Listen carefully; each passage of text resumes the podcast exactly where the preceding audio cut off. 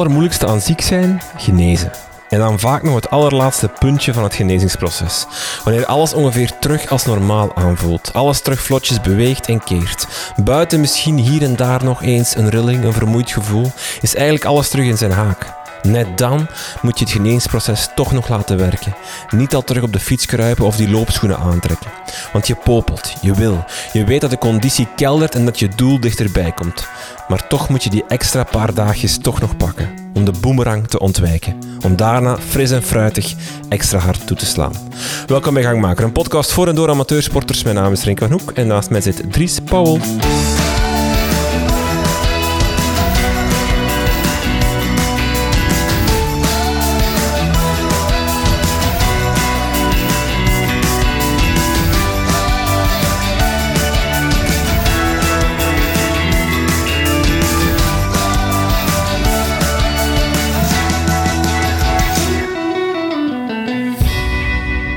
Dag Dries. Dag Renke. Alles goed? Ja, en met u? Uh, de, de, terug van ziek zijn, dus... Uh, onderweg. Onderweg, ja. In die laatste paar procentjes. Ja, ja we hebben het eigenlijk uh, niet... of we hebben via de, via de micro niet, al, al niet over uw ziekte gehad.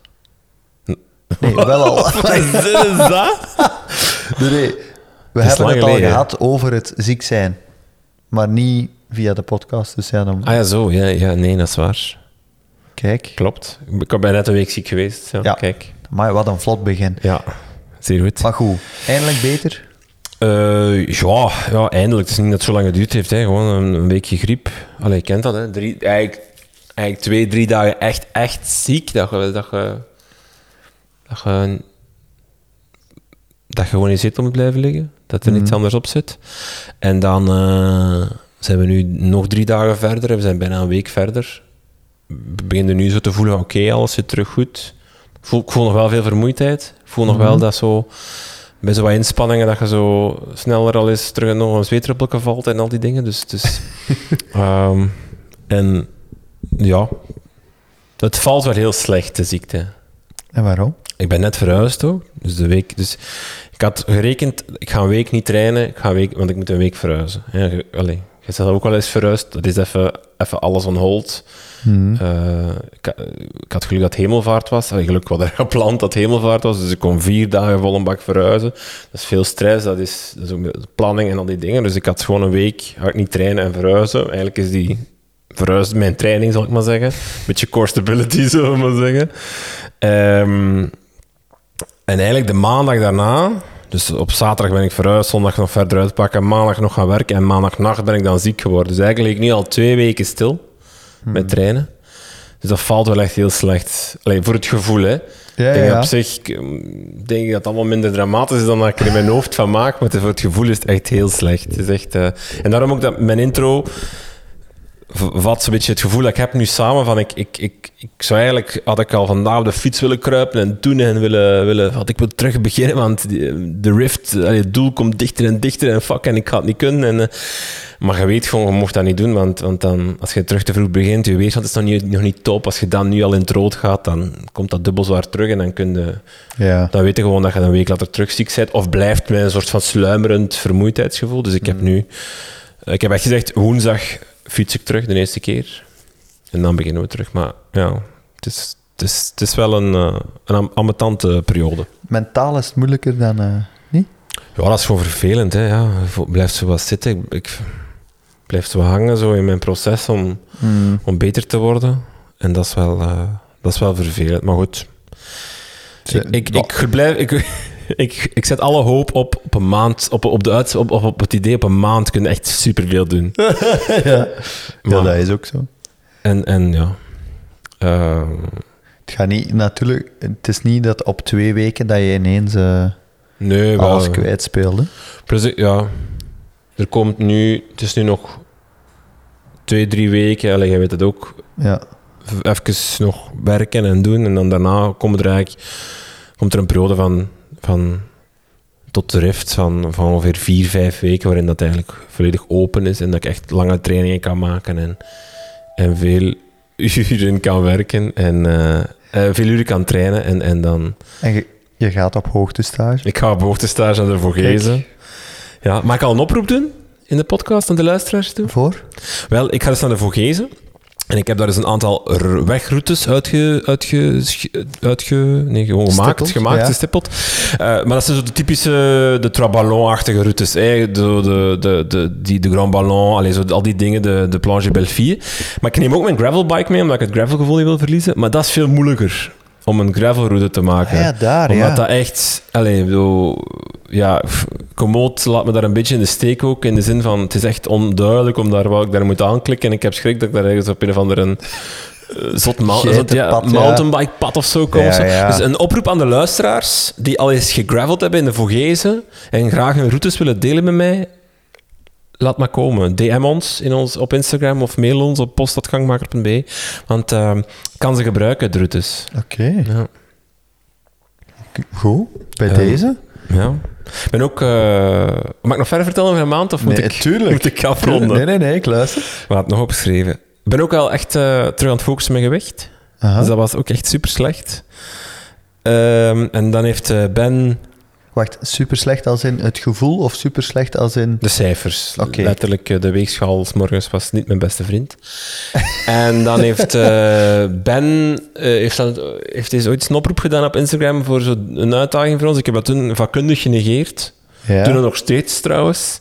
Omdat ik eigenlijk de Rift al uitdaging genoeg vind. Ik vind Ja. niet dat er nog iets bij moet komen. Maar hij heeft mij eigenlijk toch gedwongen om, om te zeggen van kijk, ehm, je moet 10 kilo vermageren. Allee, we gaan allebei, of allee, allebei, dat weet ik niet goed. Daar heeft hij ook wat vaag over geweest. Dus Ah, ja, als zo. we nog eens zien, Ah, moeten we nog dus eens... eigenlijk dacht hij u uit, maar hij Ja. zelf... Het is mij uitgedacht om 10 kilo te vermageren tegen de Rift. En dat was ongeveer goh, een maand geleden of zo. Ja.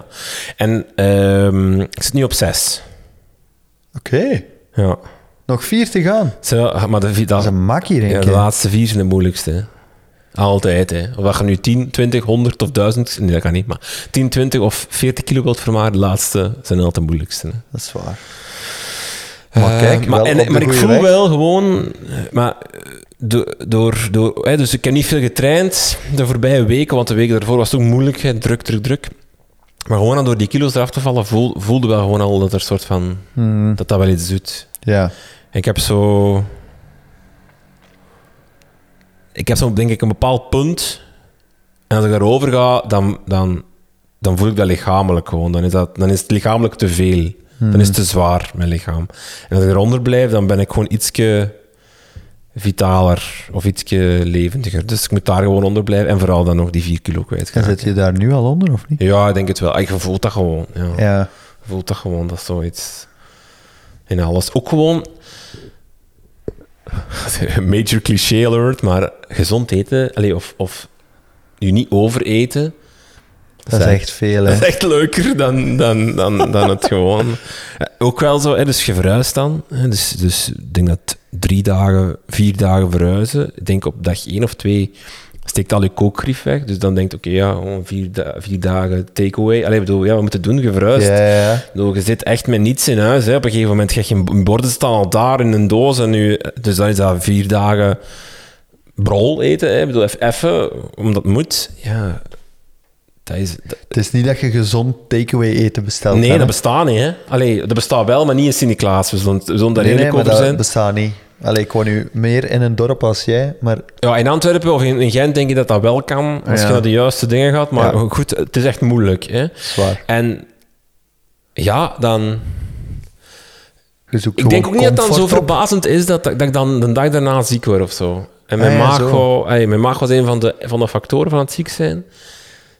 Ik ga niet zeggen dat er alleen ligt. Ik denk dat we samen... Suggereer je nu eigenlijk dat takeaway niet te vertrouwen is? Of Nee, dat vier nee, nee, dagen nee. na elkaar Ja, ja. takeaway en, en zo, dat gezond, ongezond eten. Nee, nee, dat is waar. En het is gewoon dat, hè, zo, dat gezond... Alleen niet, niet per se gezond eten, maar gewoon... Maar is het ook niet gewoon de verhouding van die maaltijden die niet stroken met hetgeen wat je normaal doet? Ja, voilà. Maar, maar, en ik bedoel ook gewoon zo...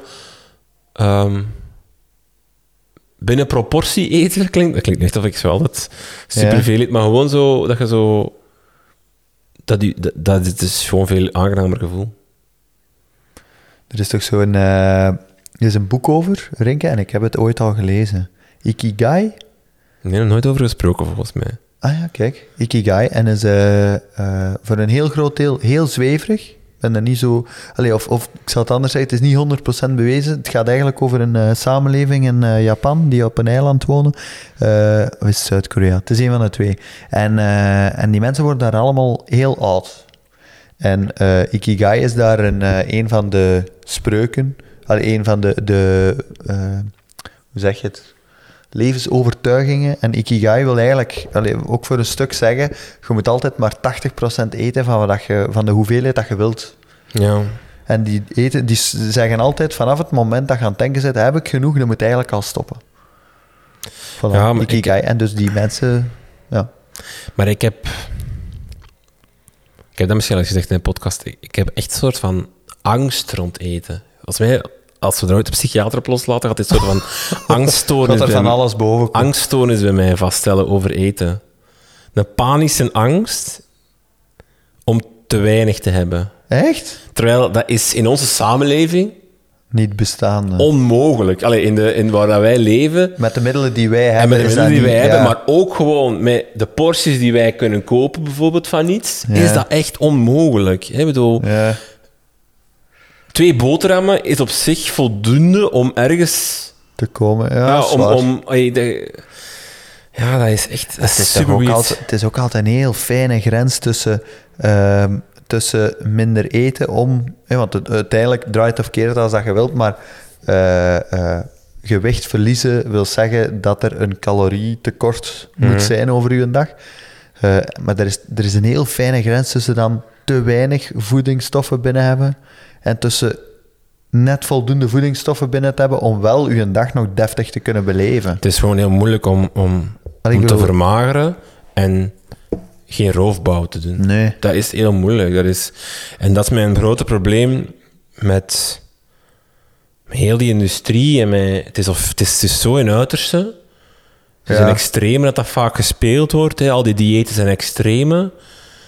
En dan heb je die beweging van, van, van eh, body positivity, die eigenlijk spreekt van we, mo- we mogen niet afvallen, we moeten gewoon gezond eten, we mogen niet meer spreken over afvallen, terwijl ik dat ook een stap te ver vind in de zin van sommige mensen, en ik spreek vooral ook over mezelf, dat is het enige body positivity ding dat ik kan doen, is afvallen.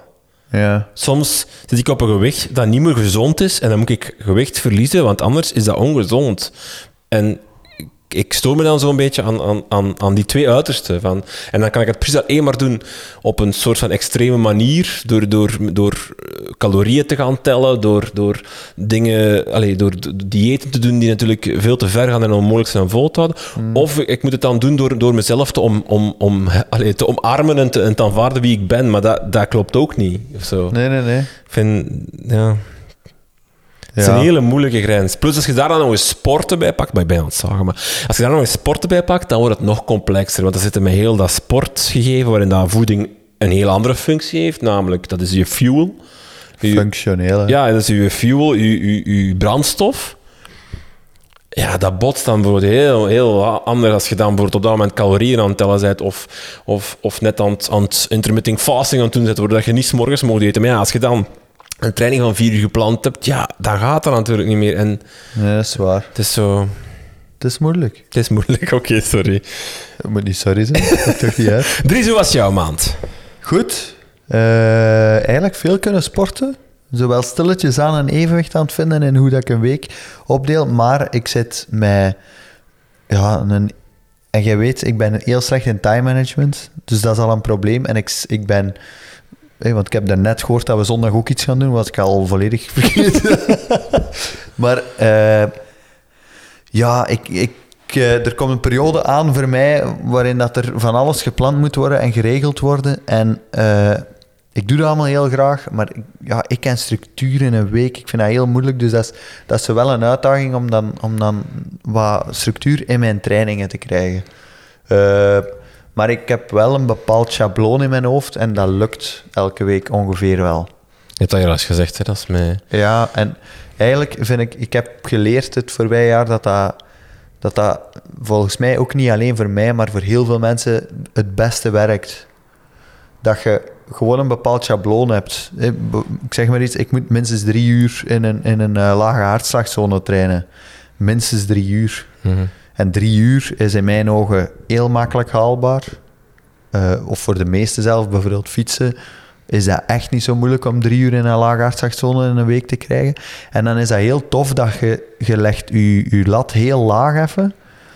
En alles wat daarbij komt is dan een, een extra goed gevoel. Want je denkt, ah, ik heb deze week eens vijf of zes of zeven of, of zelfs meer uren Hmm. kunnen doen eh, dan ik gepland had. Hmm. Dus dat is voor mij op dit moment is het wel even goed om die lat laag te leggen. En je hebt niet echt een doel, hè, op dit moment. Nee, hè. Hoe voelt dat? heel raar. Ik heb daar dit weekend over gehad. eh, met iemand. Ik, eh, ik zei dit weekend echt tegen iemand, ik heb echt even het gevoel dat ik op sport, allee, op pensioen ben. Op dat vlak. En dat begint zo stilletjes aan, begin ik te voelen dat ik daar geen goeie in ben. Om op pensioen te zijn. ja, niet op sportief vlak, ja. Allee, Allee, want ik wou net... Ja, ik vind dat wel een moeilijke. Ik wou net zeggen, na de Rift stop ik ook mijn doel te stellen. Ah, wel, maar dat is Voor een periode. En dan zie ik Ja. wel, maar... ik vind dat soms... Sporten is soms iets heel raar bij mij in het, in het feit van... Ik moet bij mezelf soms echt denken, ik sport toch echt omdat ik het graag doe. Hè? En niet omdat, omdat, het, omdat ik weet wat de voordelen daarvan zijn en wat ik ermee kan behalen. En dat is wel soms voor mij, ik moet mezelf daar wel aan blijven herinneren van nee, nee, ik moet het wel echt is doen echt omdat zo? ik het plezant vind. Hoe bedoel je? Ja, ik vraag me dat af. Dat, dat competitieve aan sport, en dan op alle, alle mogelijke manieren, dat is toch inherent verbonden met de trainingen die je dan doet. Het, Ja. het, het ene loszien van het andere, of het ene doen zonder het andere, kan ook niet. Nee, De, als je nu ziet Jan Bakelands, die stopt dan met koersen, maar die blijft wel iets die, doen. gaat dan, die blijft dan wel fietsen, Ja. maar het moet dan toch wel een doel hebben. Hij gaat dan toch wel gravelwedstrijden, Ja, ja, ja. maar allemaal op een lager pitch en minder fel en zo, maar toch nog om... En dat is, ja... Ja. Ik denk dat dat toch... Allee, je ziet ook bij heel veel topsporters die daarna stoppen, die blijven niet fietsen, omdat ze, die, of die blijven niet lopen, of die blijven niet shotten, Mhm. die, blijven, die stoppen dan, die gaan op een andere manier competitief aan de slag, of die gaan iets anders doen. Het is niet dat die zoiets hebben van, oh, ik mis het spelletje, zo, of, het, of het ding Nee, zo nee, hard, nee. of ik mis het, de actie zo hard. Ja, ik, ik vind... Zo trainen om te trainen, ik vind dat is ook wel moeilijk. Ik vind de, de, de, in mijn ogen de enige juiste motivator moet altijd zijn: ik doe het voor mijn gezondheid. En op dit moment denk ik dat ik dat heel goed aan het doen ben. Eh, maar dat neemt niet weg dat, dat ik misschien iemand ben die gewoon soms wel dat competitieve wat nodig heeft. Hm. En heb je Eh. al een eh, idee wat er gaat komen? Ik heb wel een idee, ja. Kun je het al zeggen? Nee, ik kan het nog niet delen. Straks voor de Het is, een heel, vergadering. het is een heel wild idee. Op de Er redactievergadering. is iemand hierna. thuis dat het op dit moment geen goed idee vindt. Er vooruit. ik heb Ah, al, ik, nee, ik heb nee, al niet. Ik ga het straks schokken. Ze is er niet tegen. Nee, ik denk niet dat ik... Ik heb er nog nooit iets over gezegd. Oké. Ze is er niet tegen, maar... eh, maar ik denk wel dat ze zoiets heeft van... Poeh, gaat, zou dat wel doen? Ja, maakt niet uit. Het is een wild idee, denk ik. Hoe zit het met ons idee eigenlijk van onze triathlon? Eh, d- dat is er. Ja, maar we zoeken nog altijd een derde, hè? We zoeken een derde. Een zwemmer. Dat mogen we ook al zeggen, hè? ja. Ik ga het fietsen doen, jij doet lopen ja.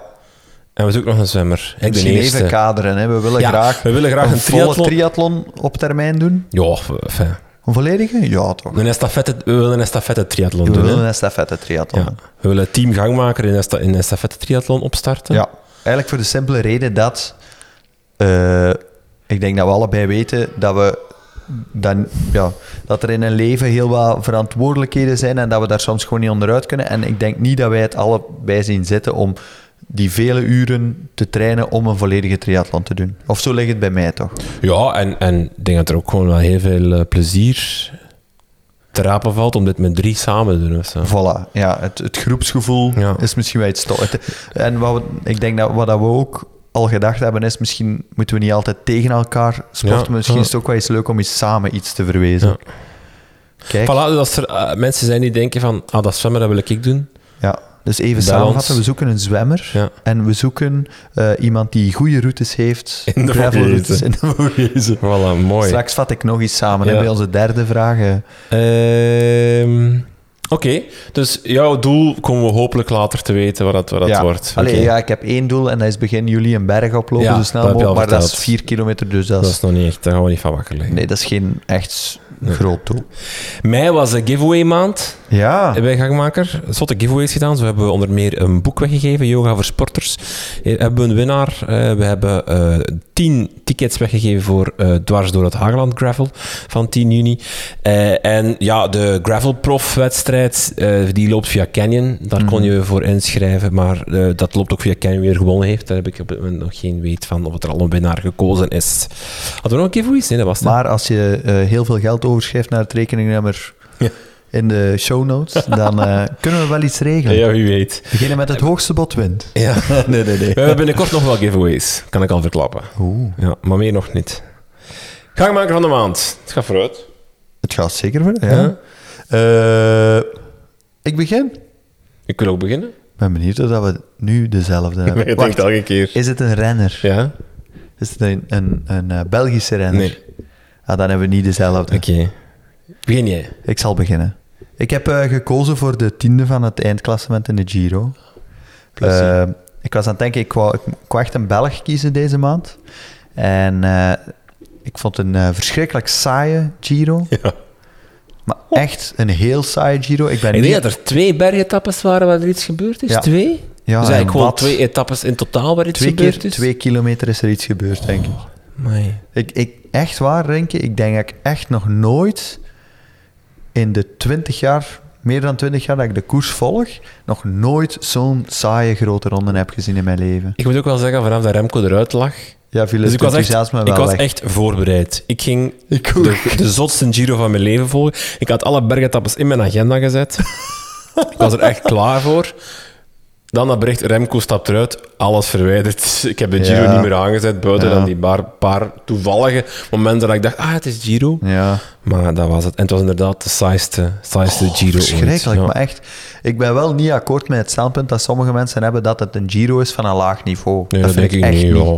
Als je gaat kijken naar... Wattages en zo, check het en dat zal wel in de tegenwoordig zijn we... eh, ten eerste zijn we serieus verwend door een aantal toppers in de wereld. En ik vind ook dat we... eh, dat, dat het een trend is om te zeggen, vanaf dat er een, geen Van der Poel, Pogacar, eh, Van Aert, Evenepoel aanwezig is, dat het een slecht of een matig deelnemersveld is, of dat het eh, maar een matige winnaar is, of dat het een saaie koers is, vind ik echt van dat pot gerukt soms. Ik bedoel, als je gaat kijken nu, welk podium dat je hebt, Almeida is iemand die al de laatste jaren heel veel een podium haalt. Eh, of, of toch een top 5 haalt in een grote ronde. Je hebt daar Thomas, die ex-tourwinnaar is, wat dat echt niet min is. En je hebt daar eh Roglic, die al meerdere grote rondes heeft gewonnen. Die nagenoeg of bijna een tour heeft gewonnen van Pogacar. Dus ik vind echt niet dat je kunt zeggen dat dat een zwak deelnemersveld was. Gewoon de manier waarop er gereden is, mede door weersomstandigheden, heeft er gewoon voor gezorgd dat het heel, heel saai is geweest. Want saai wil niet zeggen dat het niet zwaar was of geen, geen, Voilà. geen- dat het niet hard gereden is. Hè. Nee, dat is, absoluut dat is natuurlijk het verschil. Het is niet omdat er gedemareerd wordt op 40 kilometer van het einde, dat op zich een, een, allee, dat er een hoger niveau wordt gehaald dan Nee, als, nee, nee. als er in, in troep naar boven gereden wordt. Ik Dus vind ook bijvoorbeeld dat er niet, er is niet dom gereden. Hè, Er werd Nee, daar achteraf dat- dat is gezegd, gewoon wat je krijgt Thomas, als had, Thomas had toch meer kunnen pushen, maar dan denk ik ik, had dat is eigenlijk allemaal... over Roglic, had ik dat gevoel Voilà. eigenlijk. Na, na de laatste bergetappe dacht ik echt, domme Roglic, dat je, Ah, niet, nee. dat je niet vroeger aanvalt. Maar ja, dat krijg je natuurlijk als, als, als je twee, eigenlijk drie renners hebt, die alle drie geloven, ik kan in die eindtijd, Ja, ja. kan ik het wel, allee, kan ik het ofwel recht houden ofwel nog forceren. Dat is natuurlijk een beetje Ja, het nadeel van, die, van zo'n laatste tijdrit. Hè, dat ga je altijd krijgen. Hè. Als je laatste tijdrit hebt en je, je, je pretendenten die gaan winnen, die kunnen het daar forceren. Of die kunnen dat goed tijdrijden. Ja, dan... Plus ja, deze tijdrit, die had... Ja, Thibaut Pinot was tweede of derde of zo, denk ik. Die laatste tijdrit, die had iedereen kunnen winnen die in vorm was. Hè. Dat is op zich is dat zo... ja, want er werd ook heel veel gedaan over die tijdrit. Ik vond dat ook echt heel vreemd hoe dat de organisatie dat heeft aangepakt. Maar achteraf gezien, het was wel de, eh, de spannendste, de leukste, de aangenaamste rit van deze hele Giro om naar te kijken. Hè? Ja, natuurlijk de Dus ik laatste. vind, de, de, de criticasters hebben volledig ongelijk gekregen. Hè? Ik heb wel mijn vragen bij de, bij de, of op de voorlaatste dag moet doen, zo'n tijdrit. Dat wordt vaak gedaan en ik vraag me altijd af waarom. Ja, omdat je... eh, Omdat een tijdrit is nooit... Omdat je in de eerste week en de derde week, dat is een gigantisch verschil wat dat de vormcurve is Ja, maar waarom doe je dan op de, voor, de voorvoorlaatste dag? Waarom? Omdat je... Omdat een tijdrit altijd heel beslissend is. Ah ja, zo. Ja. Doe, dat bijvoorbeeld op, doe dat bijvoorbeeld op de woensdag. Hè? En dan kan er daarna door mensen nog iets rechtgezet worden. Hmm. Want eigenlijk het allerleukste is natuurlijk de 1 op 1 of 2 op 2 of, of 3 is op, waar. 3 op 1 strijd bergop op de flanken van de Monte Zoncolan of op de Spa. Ja. En niet 1 op 1 op een tijdrit, omdat dat, dat is gebonden aan materiaal, maar ook gebonden aan gewoon... Ja, je wist dat, dat, dat de allee, je weet dat de ene het beter kan dan de andere. Ja, ja. En als je dan echt de, de, Ja. de strijd wilt, of wordt ook het tactische, of het, of het, eh, het demarreren en kapot maken. Als je dat echt wilt, hè, dat is toch wat de grote ronde organisatoren nu willen, hè, die, die strijd die ze in de Tour hadden op die, die, die, die dingen, ja, dan, dan mag je geen tijd op het einde leggen, want dan, Nee. dan verlam je een beetje de koers. Of dan bijvoorbeeld, bijvoorbeeld stel dat bijvoorbeeld eh, Mas, hè, Mas was bijvoorbeeld nummer twee geweest, na Roglic. Hè. Dan weet je, kan je gewoon zeggen tegen Roglic, jij moet niets meer doen. Vanaf dat jij voor ligt, moet je eigenlijk, zelfs, je mag zelfs een halve minuut verliezen nog. Jij Ja. moet niet meer aanvallen, want in die tijdrit maak jij het goed. Terwijl als je die tijdrit vroeger legt, dan kan er daarna nog van alles gebeuren. Dan kan Mas kan dan die, zijn verliezen pakken en dan zeggen: Oké, nu ga ik nu all in. Ik, ver- ik vertrek al op de tweede Ja, laatste maar berg. andersom kun je toch ook denken? Je kunt toch volledig andersom ook denken? Ah, er komt, ik zeg maar iets zeggen. Stel dat Thibaut Pinot echt meedeed voor de eindzege. Dan gaat die de dag voor... Ja, nee, dat is slecht voor... Nee, wacht. Kan je iemand anders zeggen gewoon die, die minder is in tijdrijden? Hè? Maar stel nu dat je Nee, nee, maar weet, ik snap wat je met bedoelt. geen goede Dan ook- tijdrijden, dan, zorg, dan zou die persoon toch echt moeten zeggen... Oké, dit is voor mij de laatste bergrit. Ik sta gelijk met iemand die heel goed kan tijdrijden. Ik moet het, nu moet ik het verschil gaan maken vandaag. Dus ik ga er alles aan doen in die Ja. bergrit. Maar, je maar dat is ook maar ene en ook maar, Ja, maar, maar- één die dan koers probeert te maken tegenover ja. een blok is moeilijk. Hè? Terwijl als die twee blokken dat allebei moeten doen of, of, of worden gedwongen, Ja. dan denk je dat je een ander verhaal krijgt. Ik denk ook gewoon dat... Maar goed, ja, er Ja. zijn al rondes geweest met heroïsche tijdritten op het einde. Hè? Die Ja. van Fignon, die van Pogacar zijn eerste, nu eigenlijk ook. Dus het is, het is voor beide iets te zeggen. Maar al- ik denk, ik, en ik ben principe niet per se tegen, maar ik denk gewoon, als, als grote ronde, denk je bijvoorbeeld die laatste week, die was zo gesloten. Waarom? Omdat je twee renners hebt die eigenlijk ook van elkaar voelen van, het verschilt hier echt niet veel. En wij die kunnen alle- allebei kunnen tijdrijden, wij kunnen allebei tegen de klok rijden. Ik wil een ander ding zeggen. Volgens mij heeft Thomas het verloren door zijn verzet. Ah nee, ik, weet- ik, Roglic reed met een heel klein verzet, één plaat vooraan. Je zag hem ook telkens op, op die tijd, tijd zo superklein maal, dat je zou denken van manneke toch. Maar dat ging wel vooruit. Roglic, eh, Thomas was veel meer aan, het- aan, aan het stampen, aan, het- aan het Ja. verzuren. Ik denk dat hij, denk dat hij de fout gemaakt heeft door, door de klim wat te onderschatten. ik, ik, ik vind als, als Thomas één ding verweten moet worden, is dat hij eigenlijk... Maar eigenlijk de ploeg, Ineos in het algemeen, dat ze eigenlijk gewoon een inschattingsfout hebben gemaakt. En dat, dat is ten eerste gewist dat... Want ik heb zaterdagmorgen, de persoon die het... eh luistert die naar deze podcast, maar ik heb zaterdagmorgen tegen iemand gezegd, Roglic wint een Giro. Want Ja. je hebt een renner voor u die ten eerste bijna even goed kan tijdrijden als u. Terwijl dat Thomas het idee had, ja, maar ik ben de beste tijdrijder van de twee in deze Giro. Maar dit was geen gewone tijdrit. Dus dat had hij al anders moeten inschatten. Hè, want dat was wel het beeld dat hij had de dag ervoor. Hè. Hij dacht, ja, ik was ga ook niks zo. doen, de vorige tijd was hij beter. Hè? Ja. ja maar, Maar ja. En iets doen, Oh ja, oké. Heeft Ze hebben geprobeerd, hè, maar... Hij heeft gevolgd en hij uiteindelijk Ja. heeft hij nog zelf gedemareerd ook. En hij heeft uiteindelijk toch nog drie seconden aan zijn broek gekregen. Ja, ik denk, dat, voilà. op- ik denk dat, dat Thomas een moment... Ik denk dat er gewoon niet zoveel verschil was tussen die twee bergop. Ik denk Nee. dat Thomas zijn moment gepakt heeft op het moment dat Roglic niet goed was. En omgekeerd. En omgekeerd denk ik ook, maar ja, dat was veel kleiner dat verschil Maar natuurlijk. Ik denk, ik denk dat, allee, dat Ineos Roglic fout heeft ingeschat, omdat je weet, je weet hoe sterk Roglic is op heel steile klimmen. Ook Evenepoel weet, als het echt steil bergop gaat, is Roglic verschrikkelijk gevaarlijk. Dus ik, dat stuk, dat element begrijp ik niet zo goed. Je weet ook bijvoorbeeld dat Thomas is zwaarder dan Roglic. Zeker op heel steile hellingen speelt dat een gigantische rol. Dus ik, ik vind dat ze daar gewoon wel een klein inschattingsfoutje hebben gemaakt. Ze hebben daar te veel gedacht. We gaan consolideren in de bergritten. en in de tijdrit lossen we het wel op. En dat is gewoon... Allee, ja, Ja, misschien wel, hè, misschien wel, maar ja. ik, denk, Want- ik denk dat er ook wel ehm, wat, wat gewoon al blijdschap had. over Het feit dat, Ja, ja, ja. dat Thomas Denk tot hard meespeelde. Dat ook een beetje aftasten was. Dat, dat ook allemaal, ja, het is ook allemaal heel laat gevallen. Hè. ja. Het is eigenlijk, eh, we hadden eerst Evenepoel en die, die domineerde wel wat. Allee, dan die en dan, werd- dan werd, was hij al ziek waarschijnlijk. En dan viel hij weg en dan opeens was het zo ho. Opeens reed Thomas een roze, dat had niemand eigenlijk verwacht. Eh, En dan heb je met al die vluchters, al Armirai die overpakt. En dan, ja, en opeens zit hij in de laatste week. En dan valt het in die twee bergritten. En opeens zijn ze beter in die bergrit dan, dan, dan Roglic. Eh, Ja, en dan denk je dat je gewoon blij bent, maar... ja. Want ze hadden ja. inderdaad wel dat ploeg om andere dingen te doen, maar ja. Eh, ik- eigenlijk moeten we terug naar mijn gangmaker van de maand Ja, maar mijn gangmaker van de maand... Ah, ja, dat is waar, want we hebben al meer over mijn gangmaker van de maand gezegd. Namelijk Geraint Thomas heb ik gekozen. Wacht, misschien moet jij dan eerst verder gaan, hè? Maar ja, Geraint Thomas, ik vind wel... Ik vind enerzijds heerlijke gast. Fantastische interviews. Hij heeft ook zelf een podcast trouwens. Ja, voor de ja. mensen die willen. Samen met Luke Rowe, als ik niet vergis. Ehm, het is iemand met een super speciaal carrièreverloop. Hè. Eigenlijk begonnen als, als klassieke renner. Hè. Ooit... eh, Baanwielrenner eigenlijk. Ja, of ja, maar dat, bij het grote publiek als klassieker renner, hè, ooit de drie prijzen of, of Gent-Wevelgem bijna gewonnen, gewonnen. Of, Ja. hè, ooit daar echt meegedaan. Dan zich toegelegd op de, op de Tour. Ja, die gewonnen, die ene Tour daar. Ook een vreselijke Tour eigenlijk, ook echt een, een, een saaie Tour. Eh, waar dat, dat Thomas niet meer gedaan heeft dan gewoon in het wiel gezeten heeft van zijn Ineos-maten en eruit gekomen is in de laatste kilometer. Toen had hij nog echt wel eh, Een topploeg, hè? een, een spurtje toen. Dat was ook echt een, echt een Ja, topploeg, ja, dat was de ploeg. Ja, dat was de ploeg hè, met Froome. Die, Froome. Die heeft toen geen meter op kop, die heeft toen niets gedaan, heel die ronde, want ja, die had de pech dat Geraint Thomas eerder in het geel reed dan hij. Eh, met Dumoulin toen als tweede, denk ik, als ik me niet vergis.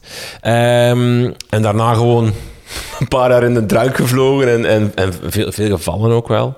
Ja. En, maar de laatste twee, drie jaar heb je toch het gevoel van als hij er moet staan, dan staat hij er wel echt.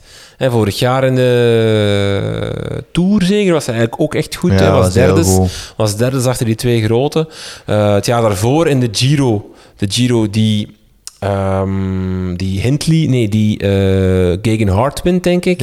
Was eigenlijk ook heel goed, maar viel hij al heel vroeg, dus lag hij er al snel uit. Dus hij is wel echt op, op, op de aan de betere hand. En dan nu, ik, ik, ik zag het wel echt gebeuren dat hij de Giro ging pakken. Ik vind het wel een ongelooflijk straffe gast. En ik was dan aan het twijfelen van, wie kies ik nu als, tot de laatste etappe? Eh, kilometer en een half van de meet. En opeens zie je hem dan naar voren komen. Kopwerk doen voor Cavendish. En dan denk ik, ja, that's the guy. Dat is, dat is wat de mannen gaat. Dat is, is een soort van Britse mentaliteit. En een soort van... eh, hey, ik denk dat hij achteraf zei, ja, ik zag dat, eh, dat, dat Cavendish alleen maar eh, Luis Leon Sanchez had. Ik vond het wel jammer en ik wil, ik wil mijn, mijn maat steunen. En dan heeft hij zelf nog lang kopwerk gedaan. Niet zonder risico, hè, want voor hetzelfde geld word je daarna afgezuipt en verlies je nog 30, 40, 50 seconden. Ik kan snel gaan in zo'n kilometer. Ah, ik vind dat heerlijk. Ik vind dat heerlijk. Ik vind dat... Dat is wanneer je als topsporter, als iemand die zo hard in zijn cocon zit, zo hard ge, zo, zoveel moet laden en zo, dat je toch nog de blik op de wereld kan houden. Toch nog kan zien dat, dat je met dat Mark Cavendish daar rijdt, dat hij met een kutploeg rijdt, die, die hem niet in staat stelt om goed aan die mee te brengen. Dat die jongen ook maar probeert om nog, nog, nog in glorie af te sluiten, hè, want dat wil hij uiteindelijk nog doen. Want eigenlijk was Cavendish mijn andere keuze, maar ja, ik vind het dan toch ongelooflijk straf. waar dan aan twijfelen over Cavendish nog voordat hij de laatste rit heeft gewonnen. Nee, ik twijfel tussen Cavendish en, en Thomas, maar... Ah, nee, ja, ja, ja, eigenlijk wel, omdat hij stopt met, dacht, om te stoppen met koersen. Ah, ja, ja, dacht ik zo. dat als die als, als dingen te pakken. Maar dan zag ik hem zo naar voren komen en... en Als, ja, het is cruciaal, hè, want eh, misschien moeten we daar ook even bij stilstaan. Het is cruciaal dat Thomas dat op dat moment doet, want als hij dat niet doet, dan zakt het tempo, hè, want Sanchez kan dat Mhm. niet volhouden. Het tempo zal dan zakken, waardoor dat er heel veel volk van achteruit over Cavendish komt op dat moment, waardoor dat Cavendish teruggeslagen wordt. Nu blijft die snelheid hoog. Ze- komt er geen bol voor en kunnen er niet ploegen van achteruit komen, of toch niet aan die snelheid, waardoor dat Cavendish zijn plaats kan houden. En ja, je moet wel zeggen, ehm, hij wint wel voor een, eh, voor een lengtes. 38-jarige. Oké, tegen Janneke en Mieke, die staan op 2 en 3, maar Ja, toch, vind- op ja. het einde van zijn grote ronde, als hij naar de, als hij naar de Tour mag, en het loopt één Maar keer hij gaat goed, sowieso naar de Tour gaan. Hè. één keer goed, Ja. dan schrijf je dat, mag je mag Merckx zijn record afgeven. Allee, Ja. maar ik goed, hoop het. Ik, ik kies dus Ik da- verkies daarom dus kies ik voor Geraint Thomas, omdat, omdat hij in dat moment... eh, Ja, de grootheid van een, van, een, van een sporter zit niet alleen in, in, in, in win- overwinningen, maar zit, zit, in, zit in daden. Zit in Hoe dat je verliest ook. hoe dat je verliest, hoe dat je wint, hoe dat je ermee omgaat. Dat is met Michael Jordan ook zo. Die, heeft, die is ook... Die cijfers zijn fantastisch, maar de uitspraken die daarna gekomen zijn, of de, de impact die hij gehad heeft, dat zit ook daar. En dat is hetzelfde een beetje met Dwayne Thomas, op een hele andere manier dan, veel, veel amicaler, veel meer... Veel meer ja, dat, dat, ja, ik vind het Het is een fantastisch. speciale mens, echt. Ja, hè? een speciale mens, maar dan geen, ja, wel, wel echt genieten. ja. Dus uh, Thomas ik- voor... Ik eh, durf nu al zeggen, als, eh, als Cavendish in de Tour wint, verkies ik hem al gangmaker van de Ja, maand. oké. Maar jij kiest dus ik voor Laurens echt Plus. dat hij van de jaar... Nee, wacht, eh, Cavendish is trouwens de oudste Giro-ritwinnaar ooit, hè? Ik denk zelfs de rondewinnaar ooit, als ik me niet vergis. Ah, dat weet ik niet. Ah, ja, ja, Ah, ja, rit in de ronde. Ja, ja, hè? ja, dat kan wel. Wel. Ja. Chris, pas op, Chris... eh Valverde Chris, zou die geen Horner, Horner noemt hij nu weer al? Ja, Horner, op die, ooit de Vuelta gewonnen heeft. 41ste. eh, Maar hij is ook niet gepakt, dacht ik? Nee, fijn. Nee, af. Laurens de Plus. Lorenz de Plus. Eh, ongelooflijk. Eh, ten eerste al prachtig. Hè. Eerste, eerste Belg in 11 jaar die een, eh, die een top 10 plaats haalt in, eh, in de Giro. Eh, en vaak een heel moeilijke ronde om, eh, om uit te rijden en om een klassement te rijden. Plus, komt nog eens bij, hoeveel pech heeft de Plus gehad de laatste jaren. jaren Ik heb liggen opzoeken, eh eh, omvergereden vorig jaar. Eh, daar, het jaar daarvoor overtraind, ziek geweest, gevallen. Echt, maar die heeft echt de laatste vier jaar geen enkele grote ronde kunnen rijden, terwijl het echt zijn kwaliteit is om grote rondes te rijden, om bergop voor een kopman te rijden. Eh, heeft, dat, heeft al zijn kwaliteiten al vier jaar lang echt niet 100% kunnen benutten. Ehm, en, nu lukt het eindelijk eens. En eh, ja, en ik vond dan ook het, het interview voor, ik denk na de laatste tijdrit, toonde ook wat voor iemand dat, is. Die gewoon 100% voor iemand anders komt rijden in een Giro. Eh, waarbij de journalist vraagt aan hem van... Proficiat, eh, top 10 plaats verzekerd enzovoort. En, en hoe ontgoocheld dat hij was. Die, die, ah, die zei echt letterlijk tegen de juist, ja, maar dat interesseert mij geen bal wat jij mij nu zegt. Hè. We hebben de Giro verloren. Mhm. Dat, is, dat is wat dat er telt. Hè. Heb je ooit, eh, dat is trouwens o- o- opzoeken voor de kijkers, de reactie van Laurens de Plus op de Olympische titel van Greg van Avermaat? Ah, nee. fantastisch, ja. ja. Ja, ik vind, ik vind ook... Dat is een super gast om te interviewen. Daar komen altijd dingen uit. Ja, zo... Ja, maar het is ook wel, ik vind het wel een heel straffe prestatie ook, hoor. Eh, Tiende worden als je zo hard werkt. Ja, om ja. dan nog, nadat je afgezwaaid Echt bent, straf. door te rijden. Vaak, dus niet, vaak in die top, top 10 binnengekomen in die bergritten. Als je dan ziet dat, dat Ilan van Wilder dat niet in slaagt. Oké, Ja, andere maar keuzes dat- ja, gemaakt. ja. Maar toch, toch hè, ik bedoel, die jongen volgt dan. En Ja, ja. ik vind het toch, toch echt wel heel straf, maar goed. Ehm, Plus, als, de- ik, als ik Patrick Lefevre was, ik twijfelde niet. Ik, Absoluut eh, ik niet. had hem nu al een bod gedaan en... eh, alleen is de vraag... Wilt hij zelf, denk ik dat dat een vraag zal zijn. Ja, en ik denk ook de vraag vooral bij Laurens de Plus is...